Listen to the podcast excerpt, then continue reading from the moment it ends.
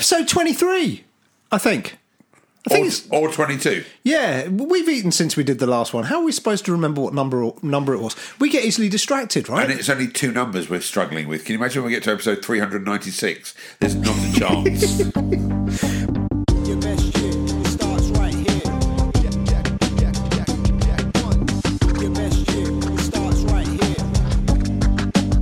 the best is this one. But talking of distractions, we had this question from one of our listeners. This came from Abigail. Hi, Nigel. Hi, Neil. Loving the podcast. Just wanted to send a question over that I would really like the answer to. So, what are both of your best strategies for helping a monkey focus through to the end of a pro- project? I have a real problem with being able to see things through to completion because I get sidetracked by anything else that somebody throws at me or by the idea of a new exciting project that's coming up that I'd rather focus my attention on rather than the matter at hand. Um, I find this happens all the time in my daily life. I could be looking at something on the internet, get asked a question by somebody else, and then I come back and I, I can't be bothered to finish doing what I was doing, or I just think I'll come back to that later and then I never manage to come back to it. So, how can I focus my attention on just one thing at one time till it's done? I would love to know the answer. Thanks very much, guys. What a great question. And here's the problem with this question and all questions that are related to animal traits. We often get asked, you know, if I'm a monkey, if I'm a lion. This is a problem for all of us that very often we start out on a task and then we get what's called an impulsive secondary thing that we like that's a bit more shiny and all of a sudden our headspace goes, I wonder if that's more exciting Yep. which is no different to when I talk about phone discipline. That when you hold your phone in your hand and you're in a meeting and you look down and see the phone call, what you're really saying is, is this more important than the person I'm in front of? And by even looking at your phone, you're allowing your brain to make some decisions for you.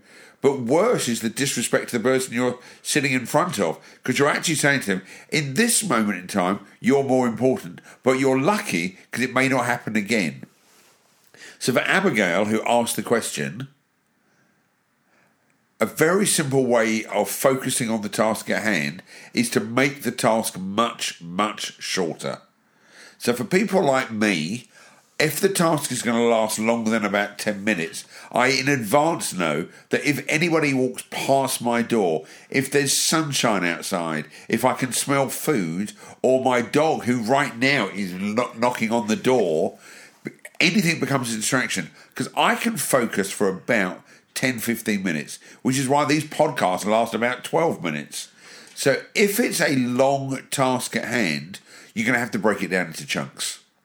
So the first thing I'm going to say is, how long do you think the task is going to last? How important is the task? Are you going to have to go back and do the task again? And is it a one-time hit? So you know the reason our podcast are 12 minutes. That's about as long as you and I can concentrate. Absolutely.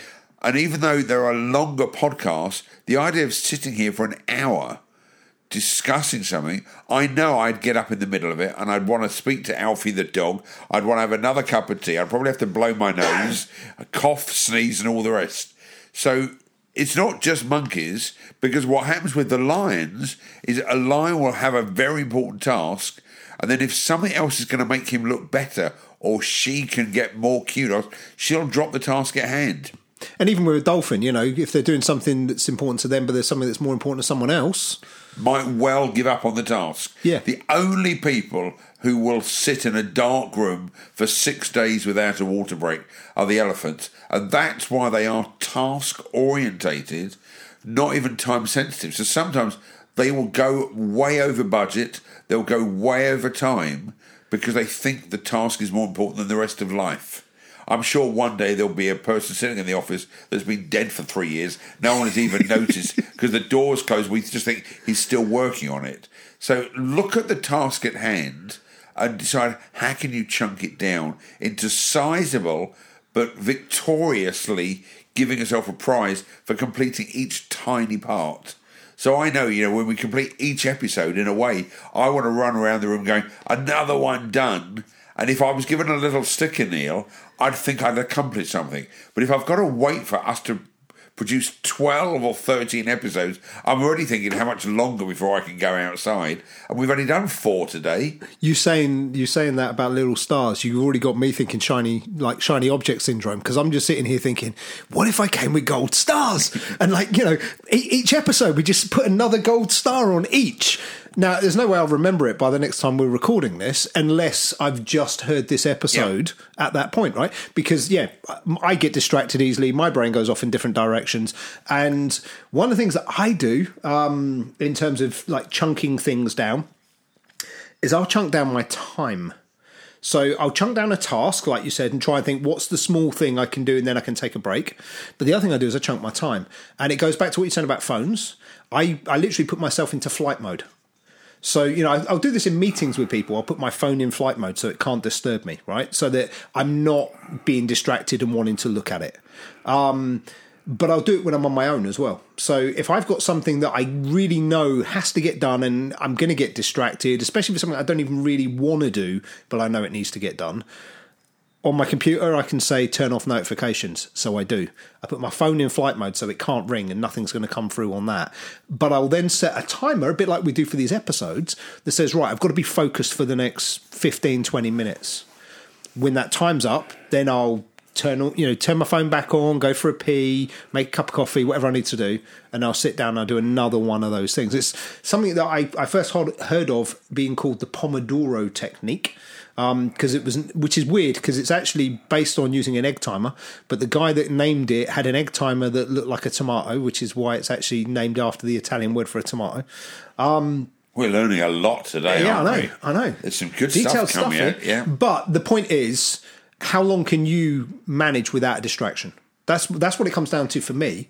So depending on what it is I'm working for on, if it's something I really enjoy doing, I can I can block out 45 minutes and Well, I see, can do that's really 45 interesting. minutes. I can go to a cinema in an uncomfortable seat, and if the film is good, apparently I can sit for two hours without looking at my phone. Exactly. If it's a phenomenal, um, a phenomenal arena, but the seat is uncomfortable.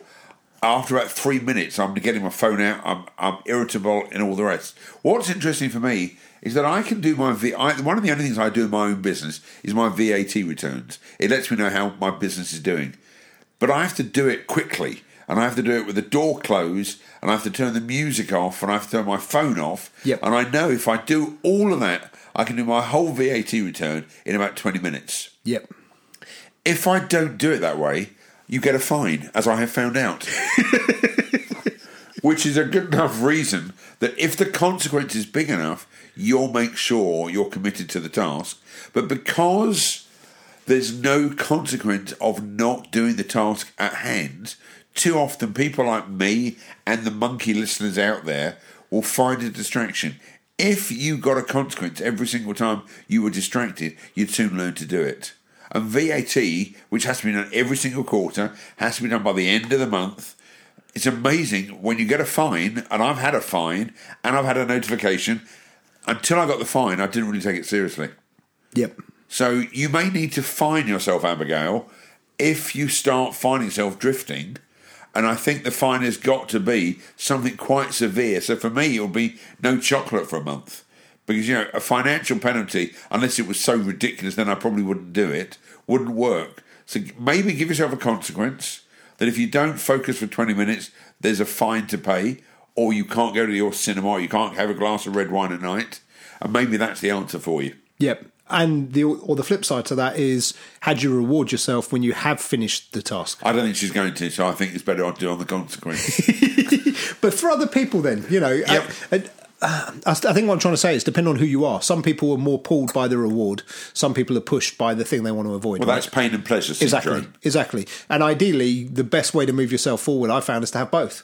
You have the thing you're trying to avoid and the thing you want, so that if that push motivation stops working, you've got something pulling you, or if the thing that's pulling you stops being exciting enough, you've still got some pain that's pushing you, but you don't end up in that limbo in the middle.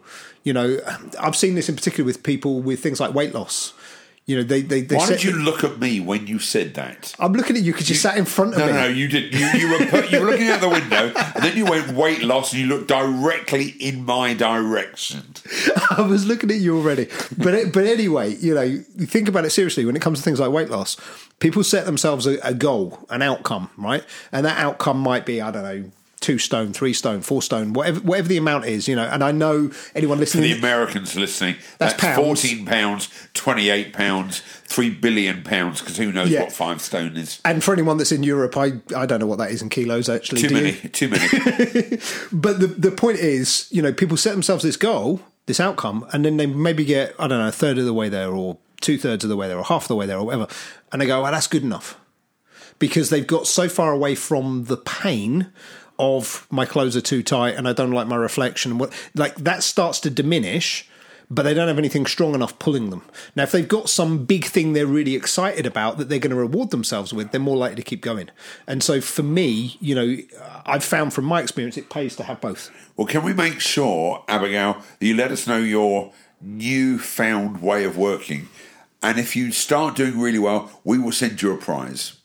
Ooh, prizes. I know because points make prizes, and in this episode, we've got to have a lucky winner. Every episode, I think we should have a, a winner of a task. If somebody tells us they've done something based on what they've heard, I think a prize should be sent. But what's it going to be? Who knows? I haven't thought that far ahead because I'm a monkey and I thought about the idea and I've got no idea how we're even going to work on that. So we've just introduced our own shiny new thing. we ha- we've I got bored, so let's have a prize. So our shiny new thing is we're going to do a prize per episode, but we might have forgotten by like two or three episodes time, but potentially a prize per episode for people that take what we do, implement it, and tell us about it. And or maybe leave a five star review. Well, that could be where they tell us, couldn't it? You know, you could leave a review that says, I listened to episode 20, whatever it is, you know, and I heard this thing and it helped me so much. And here's my five star review. That that would be really cool. Okay, so why don't we do that for the next 10 people that leave a review and then do something different based on what they heard? We will send them a prize. But you need to tell us what you did in the review. Of course. And you do need to tell us where to send it to. Yeah, and in the review on iTunes, you can't tell us where to send it to because that will be public. So once you've left the review, send us a message as well on Facebook. But send it to Neil because there's a good chance I'm going to lose it or forget how to get into it.